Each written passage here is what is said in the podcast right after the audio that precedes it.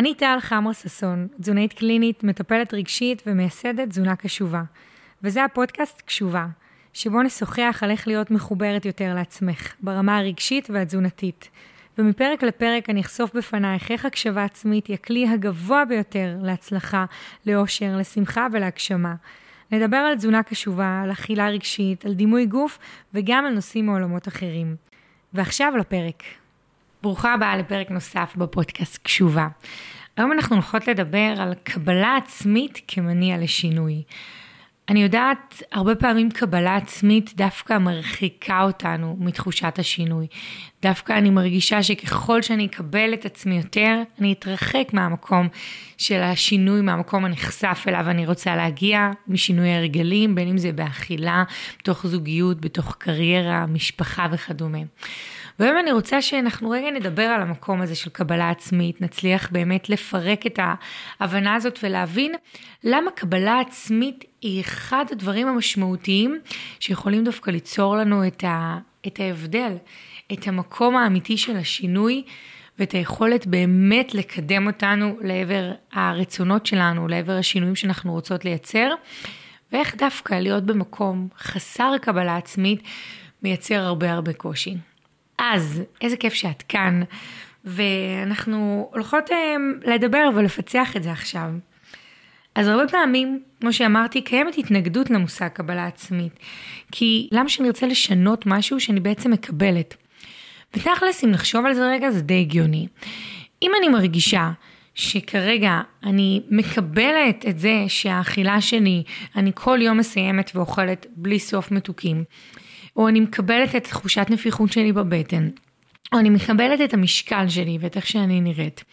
אז למה שאני ארצה לייצר שינוי? זה בעצם, במילים אחרות, אנחנו מרגישות שברגע שאני אקבל את זה, זה לא יפריע לי. העניין הוא, וזה המקום שאנחנו רוצות לעשות איזושהי הבחנה והבדלה, זה שאני אקבל משהו, לא אומר שהוא לא יפריע לי. זה שאני מקבלת את זה שכרגע אני בלי זוגיות, לא אומר שאני לא רוצה זוגיות. זה שאני מקבלת את זה כרגע, ש, שלילד שלי יש איזה שהם קשיים הסתגלותיים, לא אומר שאני לא רוצה לשנות את זה, וגם זה לא אומר שזה לא מפריע לי. המקום הזה, יש איזושהי תפיסה דיכוטומית, שבעצם באה ואומרת לנו, רק ברגע שמשהו, תרגישי אליו רגשות שליליים כל כך כל כך עזים, ורק ברגע שתסלדי ממנו, אז תרצי לשנות את זה. בעצם מוטיבציה חיצונית שהיא מאוד מאוד שלילית. המקום הזה יכול להחזיק מעמד לתקופה, על זה בתכלס דיאטות נשענות ועוד תוכניות נוספות נשענות. על הרעיון הוא שאני כל כך סולדת מאיך שאני נראית, זה כל כך מפריע לי, ולא רק שזה מפריע לי, אני גם כל כך לא מקבלת בין את המראה שלי, את דרך האכילה שלי. שאני אהיה מוכנה לשלם מחיר מאוד כבד כדי לייצר שינוי. אני אהיה מוכנה לשלם מחיר משמעותי כדי להפסיק את אותה אה, אכילה וכדי לעשות הרבה פעמים גם בחירות שהן די קיצוניות, בין אם זה להימנע לגמרי ממתוקים, בין אם זה להתחיל לספור קלוריות, בין אם זה לשקול את האוכל שלי או לשקול את עצמי בתדירות גבוהה, גם אם עד עכשיו לא עשיתי את זה. וזה בעצם המקום שהרבה פעמים, דווקא מתוך המקום שאני שונאת את עצמי, או מאוד לא מקבלת את עצמי, או דברים מסוימים בחיים שלי, אני מרגישה שזה יוליד איזושהי מוטיבציה ויגרום לי בעצם להתפכחות. העניין שההתפכחות הזאת והדיאטות האלה וההבטחה שלי אולי לעצמי לקום כל בוקר בחמש בבוקר, איזושהי הבטחה שמחזיקה מעמד, אתן יודעות, כמה חודשים, ימים, היא לא באמת מחזיקה מעמד. ואחד מהדברים שנשמרים בתוך המקום הזה של השינוי הקיצוני, זה שהקבלה העצמית שלי ממשיכה להיות נמוכה. ואז בעצם זה ממשיך לייצר איזשהו גלגל שאנחנו נדבר עליו בהמשך הפרק, שלא מצליח לתחזק את השינוי שאני רוצה לשנות. וזאת אחת מהסיבות למה השינויים דווקא בסופו של דבר לא מצליחים באמת להחזיק מעמד, ואז אני מוצאת את עצמי שוב פעם באותו הסגנון אכילה, שוב פעם באותם הרגלים, שוב פעם קמה בבוקר בשעה שאני לא באמת רוצה. אז בואו נעשה איזשהו הסכם. לקבל את המצב כרגע לא אומר להשלים עם מה שקורה עכשיו ממקום שאני לא רוצה לשנות. לקבל את המצב כרגע לא אומר שאת לא רוצה לייצר שינוי בחיים שלך. לא אומר שזה לא מפריע לך. לא אומר שאת לא רוצה להפסיק את החוויה שאת מנשנשת פעם ועוד פעם ועוד פעם ולא מצליחה לעשות סטופ לאכילה. לקבל את המצב כרגע ממקום שהוא מטיב ודווקא מייצר שינוי, זה בעצם אומר שבנקודת הזמן הנוכחית, אלו הם החיים שלי. אלו הם הדברים שהגעתי אליהם, זאת הזוגיות שלי או אי הזוגיות שלי, זאת כרגע ההורות שלי, הקריירה שלי. ככה נראית האכילה שלי וככה אני נראית. זאת הנקודה הנוכחית בה אני צועדת כרגע ו- ואלה החיים שלי, ככה הם נראים. כשאני לא בקבלה עצמית וכשאני במקום הזה שסולד מעצמי ושונא את עצמי, אני שומעת נשים שמדברות על, על מילים נוראיות שהן מדברות לעצמן. כמו פרה, מגעילה, בהמה, בלי גבולות, כל מיני דברים. אז כשאני בחוסר קבלה, מה שנוצר זה ערים של כעס עצמי, ערים של שנאה, ערים של אכזבה עצמית מתוך, מתוך המקומות שלי מולי. ואם ננסה רגע לחשוב, הדרך לייצר שינוי בתוך כל כך הרבה כעס וביקורת וחוסר ביטחון, מי רוצה בכלל לקום בבוקר? מי רוצה לצאת וללכת להתלבש ולחייך לעולם ולהיות נחמדה ואז אולי לפתוח לעצמה הזדמנויות בין אם זה בפן הזוגי, העסקי ובטח גם מול האכילה. אם אני כל כך סולדת מהגוף שאני רואה במראה, אם אני כל כך סולדת מהאכילה ומזה ש... שהיה לי אתמול התקף אכילה, כי אני שונאת את זה ואני בחוסר קבלה מוחלט לזה, אני אהיה בהרבה מאוד ביקורת, בהרבה מאוד הלקאה עצמית, והדבר הזה לא באמת יאפשר לי לייצר את השינוי שאני רוצה. רגשות שליליים תופסים לנו המון המון המון אנרגיה. לכולנו יש רגשות שליליים, כולנו לפעמים עצובים וכועסים ומאוכזבות, וכולנו מרגישות מן הסתם רגשות שהם פחות נעימים. אבל כשאני מחזיקה חוויה כל כך גדולה של חוסר קבלה לחיים שלי, הרגשות השליליים שלי מתעצמים והופכים להיות מאוד מאוד משמעותיים. ואז במקום הזה, היכולת שלי באמת להרים את עצמי, היכולת שלי להערכה עצמית שלי, לתחושת המסוגלות שלי נפגעת, ואז מתוך המקום הזה נוצר סדק עצום בחוסר אמונה שלי, מתוך החוסר קבלה, ואז הסיכוי לייצר שינוי הוא באמת הופך להיות כמה שיותר כבר לא אפשרי.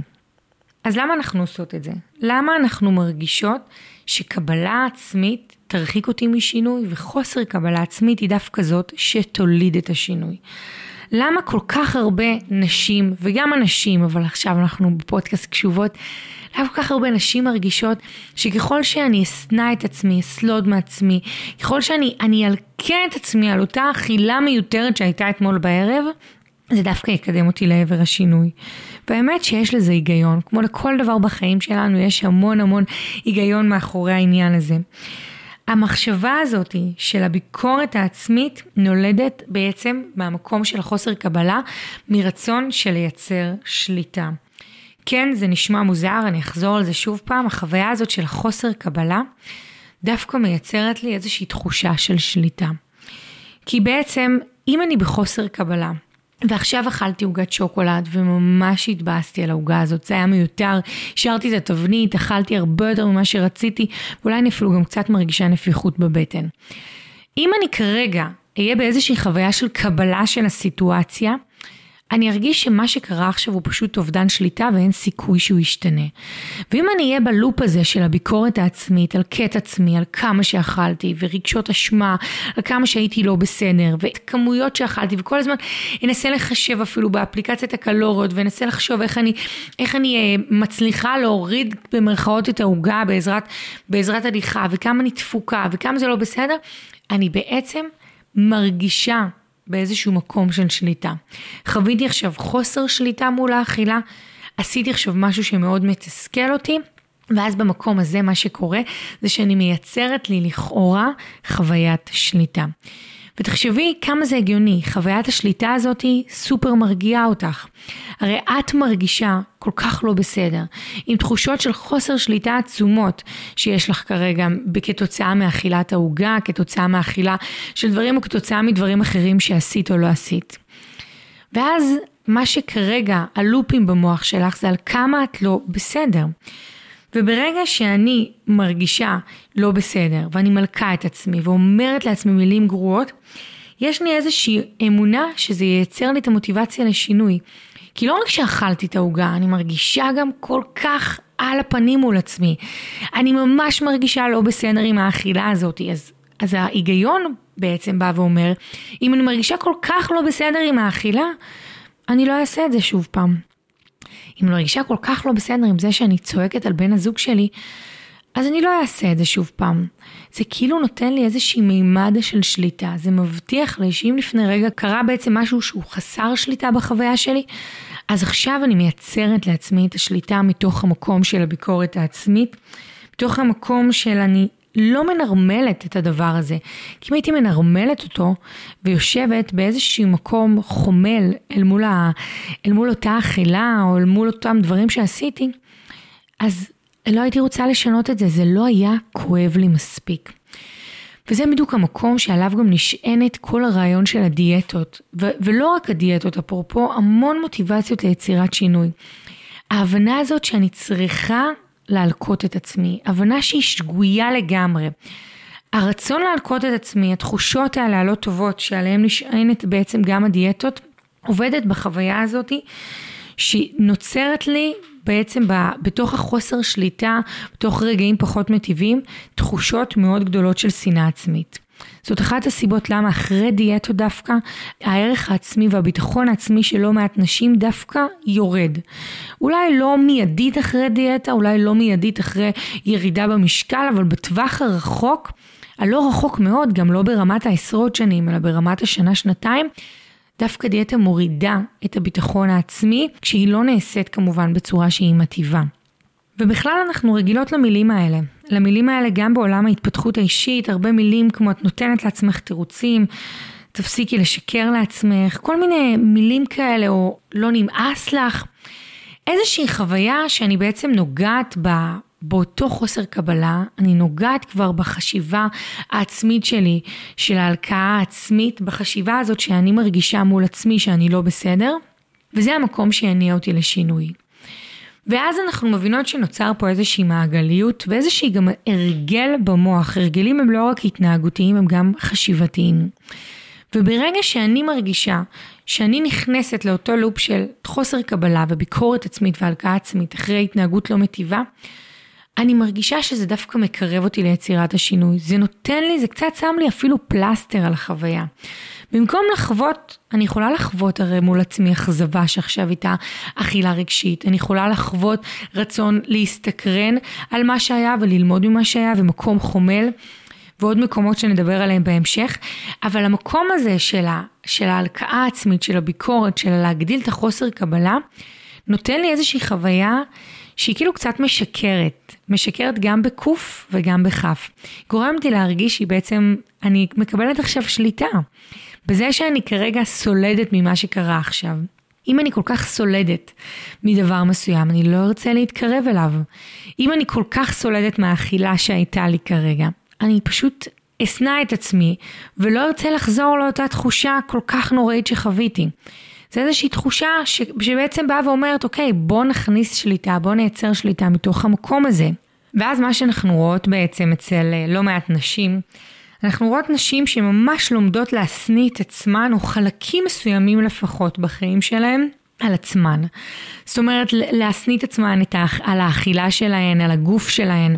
איזושהי למידה שבעצם פיתחתי, שברגע שאני אסלוד מעצמי, לא יהיה בקבלה עצמית, אני דווקא באיזושהי חשיבה אייצר שינוי. וקודם כל אנחנו מבינות שהמנגנון הזה לא עובד, הוא לא עובד לאורך זמן, כי אני יכולה במשך שנים לסלוד מהגוף שלי ולרצות לרדת במשקל, ואולי אני ארד במשקל פעם, פעמיים, שלוש, אבל בסופו של דבר אני אעלה את זה. זאת אומרת, זאת ההוכחה, ויכול להיות שאת מקשיבה לי עכשיו, את מתחברת למה שאני אומרת. שאת סולדת מהגוף שלך, את סולדת מהבטן שלך, בפועל זה לא עוזר לך. כי בתכלס, את כבר שנים סולדת מעצמך, וגם שנים מרגישה שאת ברמה מסוימת תקועה באותו מקום. יש אפילו נשים שמנסות בצורה לא מודעת, וזה גם קורה בדיאטות, להשניא על עצמן ממש מאכלים מסוימים. זאת אומרת, לייצר איזושהי החלטה מראש, והחלטה שהיא לא מודעת, אבל להשניא על עצמי את הגלוטן, את הסוכר, את השוקולד, את הפיצה, כדי שאני לא יהיה סיכוי שהשוקולד או הגלוטן הזה ייכנס לי ככה לתוך החיים. זאת אומרת, הכל מגיע מתוך גישה בעצם, שככל שאני אסלוד מדברים מסוימים מעצמי, זה ייתן לי בעצם את המוטיבציה לשינוי. איזשהו ניסיון לשטיפת מוח. הרבה פעמים, וחשוב לזכור, זה דווקא לא ממקום מודע, אבל זה הרציונל, זה המנגנון גם הגנה של הביקורת העצמית. בגלל זה גם כל כך קשה להיפטר מביקורת עצמית, בטח בתור התחלה שאני רגילה אליה. כי הביקורת העצמית משרתת אותי במקום הזה שהיא מייצרת איזושהי רגיעה. אם עכשיו הייתה לי אכילה לא מטיבה ואני כל כך כועסת על עצמי, או אני קמה בבוקר ורואה שעליתי במשקל ואני שונאת את עצמי, יש פה איזשהו מנגנון הגנה שקודם כל גורם לי לחוויה מסוימת של תחושת הקלה. מעצם זה שאני מתעסקת בביקורת, סולדת מעצמי, ואז ארגיש כביכול שאני לא, לא רוצה לחזור על אותו דבר, ואז לכן אהיה עם מלא מוטיבציה כאילו לדיאטה ולייצר שינוי. וגם הוא מרחיק אותי מהנקודה הפנימית האמיתית הכואבת, מהנקודה האמיתית של למה הייתה האכילה הזאת עכשיו, מהנקודה האמיתית של הללמוד ממה שקרה עכשיו. הרי אכילה שהיא רגשית ואכילה שהיא לא מטיבה, ובאופן כללי חלקים לא מטיבים בחיים שלנו, גם ב, באזורים של אה, אה, זוגיות והורות, אם אני כועסת מאוד, אם אני לא מדברת, כל מיני התנהגויות כאלה. הן התנהגויות שיש להן סיבות הרי. הן הרבה יותר עמוקות. זה לא האוכל, זה אף פעם לא הסיפור של האכילה, זה סיפור שהוא רגשי והרבה יותר עמוק.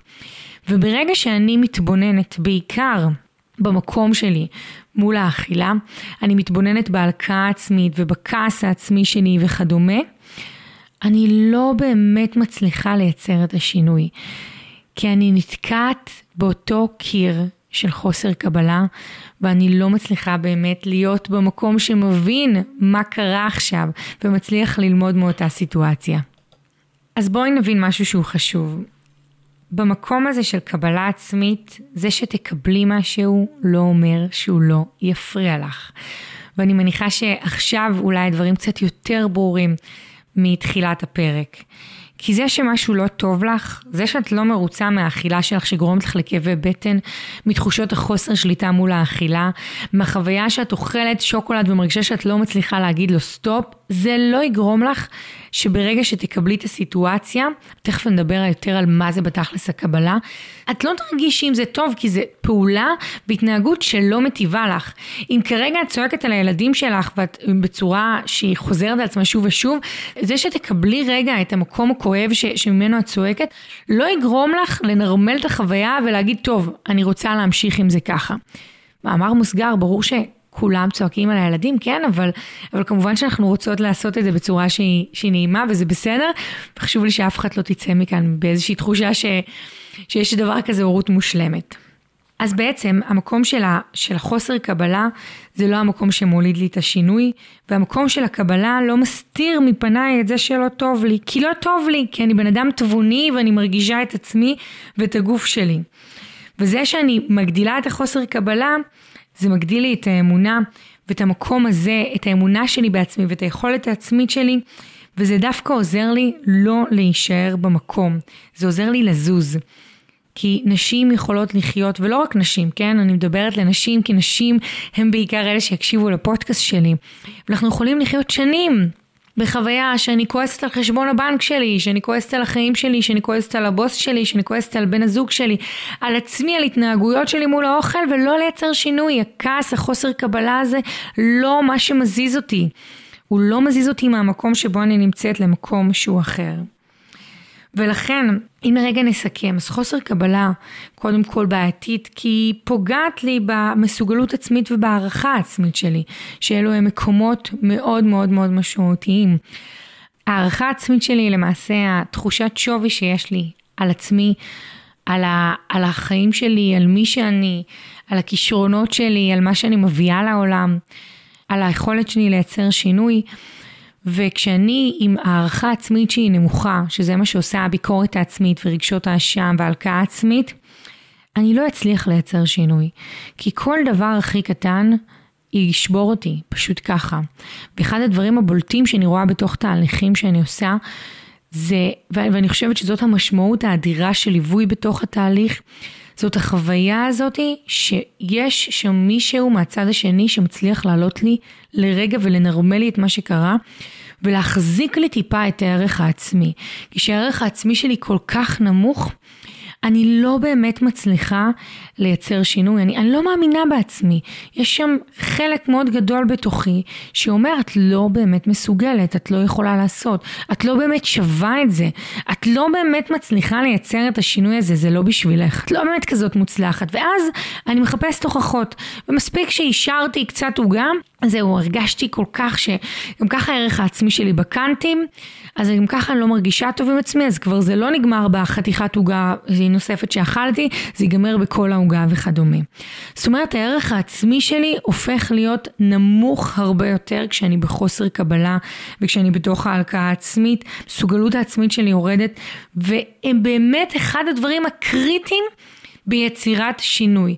כי בעצם אני כרגע ביצירת שינוי עומדת בנקודה מסוימת, ואני צריכה להגיע לנקודה אחרת. אני צריכה לשנות הרגלי חשיבה, הרגלי אכילה, דפוסים התנהגותיים, דפוסים רגשיים, וכשאני לא מאמינה בעצמי, יהיה לי מאוד מאוד קשה לייצר את השינוי, וזה מה שקורה כל פעם כשאני מלכת עצמי, כשאני מדברת על עצמי מסריח, כשאני אומרת מילים לא יפות לעצמי, כשאני בחוסר קבלה המטורף הזה, זה למעשה מה שקורה, וזה מגדיל לי את חוסר המסוגלות בעצם, ומוריד לי את הערכה העצמית. דבר נוסף שהוא ממש חשוב, שחוסר קבלה בעצם מייצר, זה פשוט מעייף אותי. זה כאילו לוקח לי את האנרגיה, זה כמו איזשהו משהו שפשוט מוצץ את האנרגיה שלי בטירוף.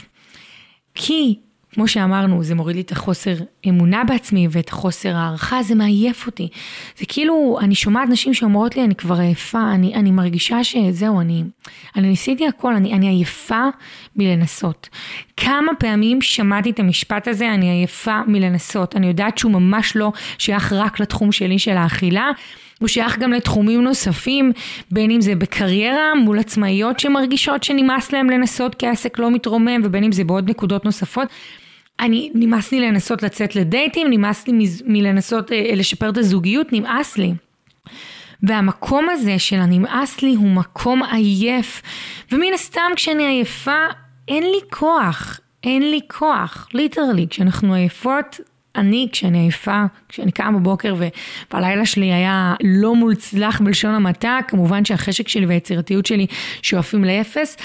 ואותו דבר גם במקום הזה, רק שזו עייפות שהיא מנטלית, היא לא נפתרת בעזרת שעות שינה, היא גם לא נפתרת בעזרת הפסקה של דיאטות או הפסקה של דברים, היא נפתרת בעזרת הגדלת האמונה העצמית.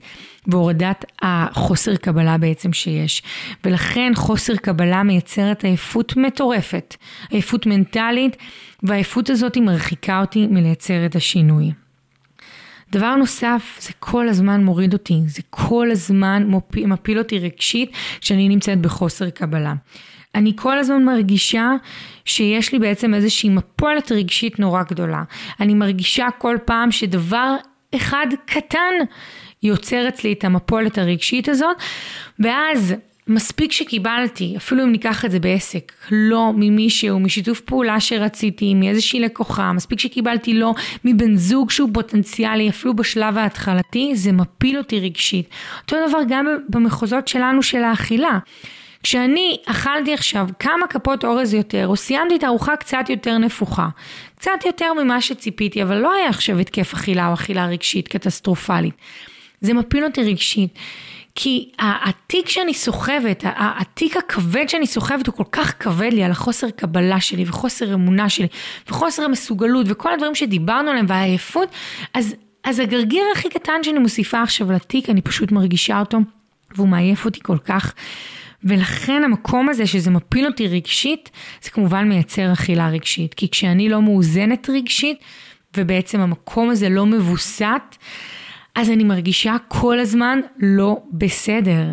וכשאני מרגישה כל הזמן את הלא בסדר ואת האנרגיות השליליות ו- ורגשות שהם שליליים מאוד, זה מוריד אותי, וכמובן שהאכילה הרגשית היא ממש ממש קרובה, וזאת קרקע פורייה מאוד לאכילה רגשית. זה לוקח לי כמובן החוסר קבלה את האמונה בעצמי. אמונה שיש לכל אחד מאיתנו, מעצם היותנו יצורים אנושיים. אמונה בעצמי, ביקום, באלוהים. אמונה. אמונה בזה שיש משהו גדול מעליי, שכן יכול לאפשר לי להשתנות, שיש משהו גדול מעליי, אבל לא פחות חשוב, גדול בתוכי, שיכול להשתנות. האמונה הזאת, ש, שאפרופו הרבה פעמים נשים מחזיקות את האמונה הזאת אצל הרבה מאוד אנשים אחרים בחיים שלהן, את האמונה שדברים יכולים להשתנות, אבל עבורן הן ממש לא מרגישות את זה.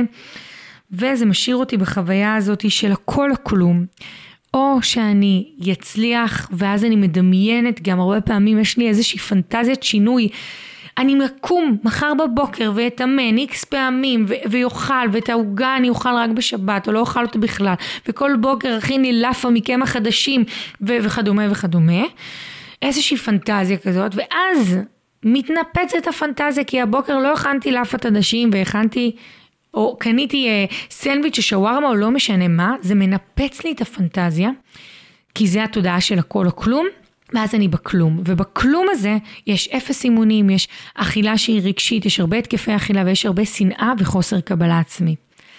בעצם המקום הזה של החוסר קבלה כל הזמן משאיר אותי בתודעת הכל או כלום ההרסנית הזאתי. ובתודעה של פנטזיה נורא גדולה ובכוונה אני קוראת לזה פנטזיה. לא כי זה לא אפשרי להתאמן איקס פעמים בשבוע או, או להכין לאפת עדשים בבוקר, ממש לא, אני לא, לא מתנגדת. אבל המקום הזה של יצירת שינוי הוא מקום הדרגתי. וכשאני מנסה לעשות אותו מחוויה של הכל או כלום, אני נמצאת בעצם במקום שברגע שבה הכל, שזה זה כאילו הפנטזיה, שהכל קורה מדהים מול האכילה, מספיק שיש סדק אחד קטן, זה סודק אותי, זה גורם לי לאכילה רגשית, וכמובן שזה משאיר אותי במקום. ולכן, אנחנו מבינות שבעצם להיות במקום של קבלה למצב שלי כרגע אומר לזכור שהחיים שלי על הכדור הזה קודם כל הם זמניים ואני רוצה לחיות אותם עכשיו. אני רוצה לחיות וליהנות מהם גם קודם כל עכשיו. גם אם אני בלי זוגיות, וגם אם יש לי אכילה רגשית, וגם אם הגוף שלי גדול עבורי, וגם אם אני מרגישה שעליתי מאוד במשקל, קודם כל זה אומר שאני רוצה לחגוג את החיים שלי עכשיו. אני לא רוצה לעשות אולד מטורף על החיים שלי. אני רוצה להבין שהאולד הזה שאנחנו עושות בתחומים מסוימים, או החוסר קבלה הזאת בתחומים מסוימים, היא משביתה אותי, היא מורידה ממני את ההנאה.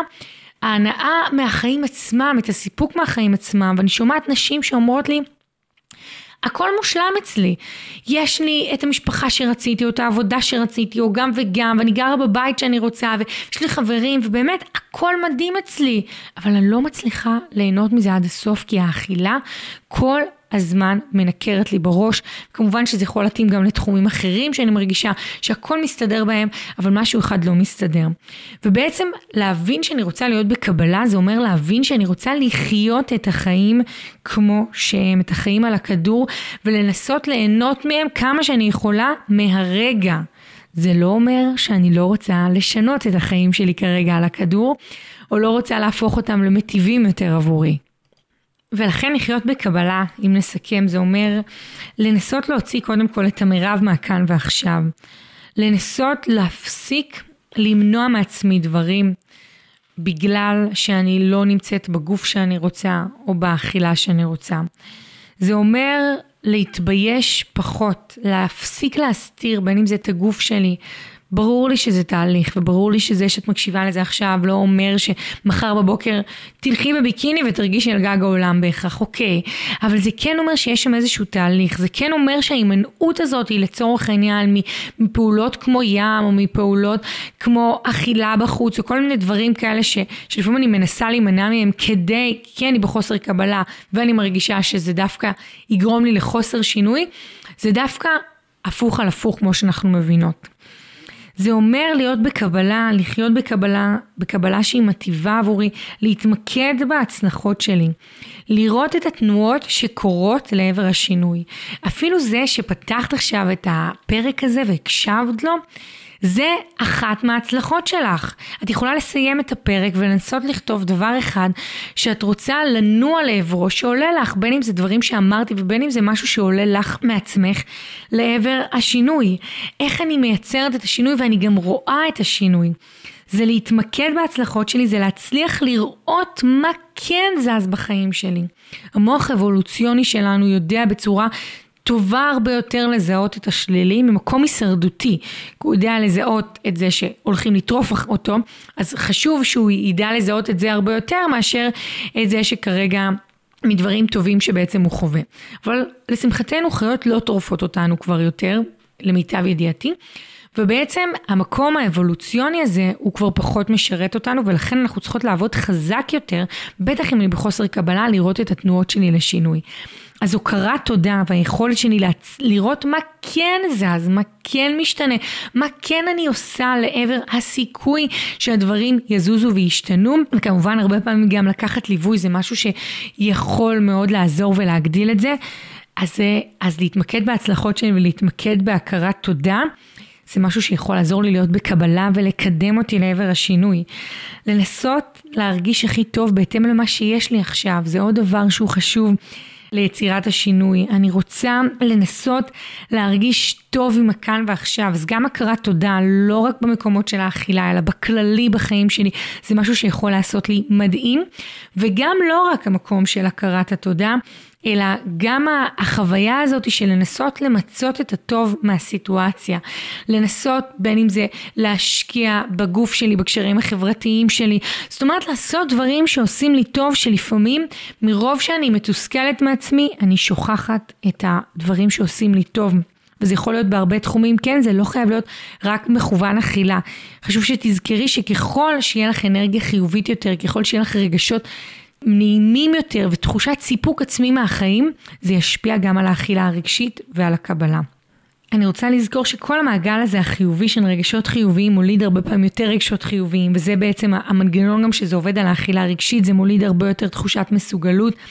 אז לבדוק תחומים בחיים שלי שאולי אני מזניחה אותם לא בכוונה, אבל אני מזניחה אותם כי אני מרגישה מתוסכלת, זה יכול להיות בפן החברתי, לפעמים אפילו אני מתביישת מאיך שגוף שלי נראה, אז אני לא, אני לא אפגש עם חברות מסוימות וכדומה, אז שווה לחשוב על זה. ואלו רק קמצות של דברים על איך לחיות בקבלה, וכמובן שאם עלה לך רעיונות נוספים, את יותר ממוזמנת לשתף אותי.